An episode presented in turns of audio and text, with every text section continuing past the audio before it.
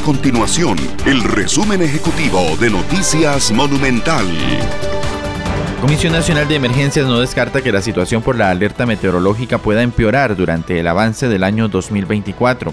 Así lo confirmó la entidad ante una consulta de noticias monumental debido a la situación que atravesaría el país durante este periodo.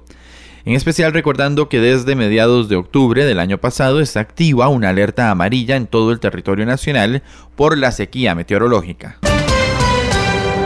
La mayoría de nuevos votantes en el padrón electoral se concentra en San José, Alajuela y Cartago. Su primer voto podrán emitirlo el domingo 4 de febrero de 2024.